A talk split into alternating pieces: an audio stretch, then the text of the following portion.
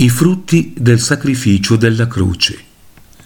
La croce, come la Chiesa canta nei suoi inni della Passione, è un albero singolare, nobile ed eletto fra tutti gli alberi, meravigliosamente decorato e inondato di luce che in nessun'altra foresta cresce con tali foglie, fiori e frutti.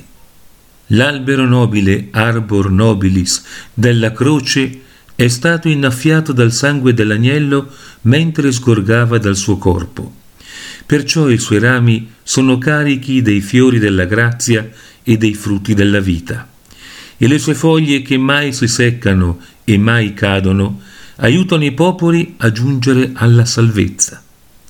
I frutti sovrabbondanti nella grazia del nobilissimo albero della croce, che fu degno di toccare le santissime membra con il suo tronco e di sorreggere il tributo per la salvezza del mondo, meritano di venir contemplati in profondità. Se la gloriosa redenzione tramite la croce è un mistero tanto affascinante e imperscrutabile anche per gli angeli, dobbiamo quindi desumere che i frutti della redenzione debbano essere infinitamente ricchi e preziosi.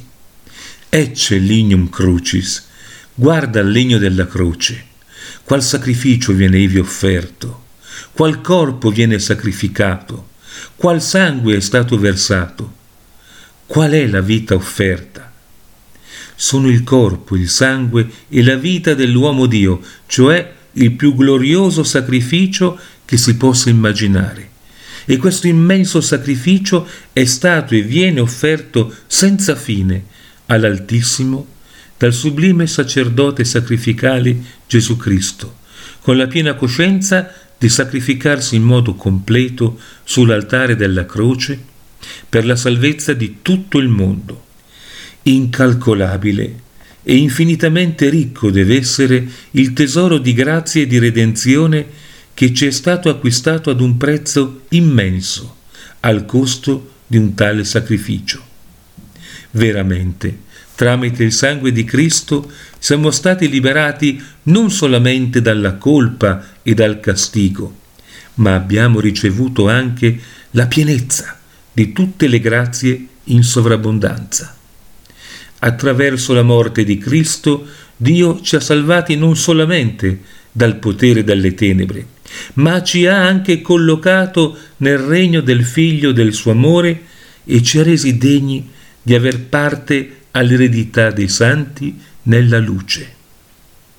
Per mezzo di Cristo abbiamo il più prezioso tesoro dei doni celesti, poiché dove abbondò il peccato, sovrabbondò la grazia. Tramite l'ineffabile grazia di Cristo abbiamo ottenuto di più e di più grande di quanto abbiamo perso tramite l'invidia del diavolo. Infatti quelli che il nemico velenoso ha fatto espellere dalla felicità della prima dimora, il Figlio di Dio li ha incorporati a sé e collocati alla destra del Padre, Leone Magno.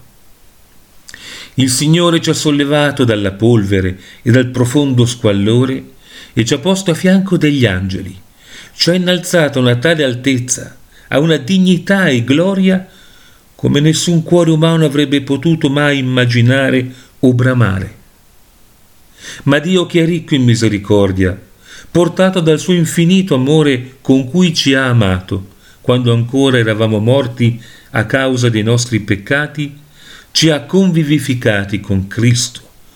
Con Lui ci ha conresuscitati e ci ha fatti sedere nelle regioni celesti per mostrare nei secoli futuri l'abbondante ricchezza della sua grazia qual è il tremendo abisso dello squallore e dell'abbandono da cui fummo salvati tramite il sacrificio della croce. E quali sono i doni celesti con cui Dio ci ha benedetto in Cristo, secondo le ricchezze della sua grazia versate in esuberanza su di noi.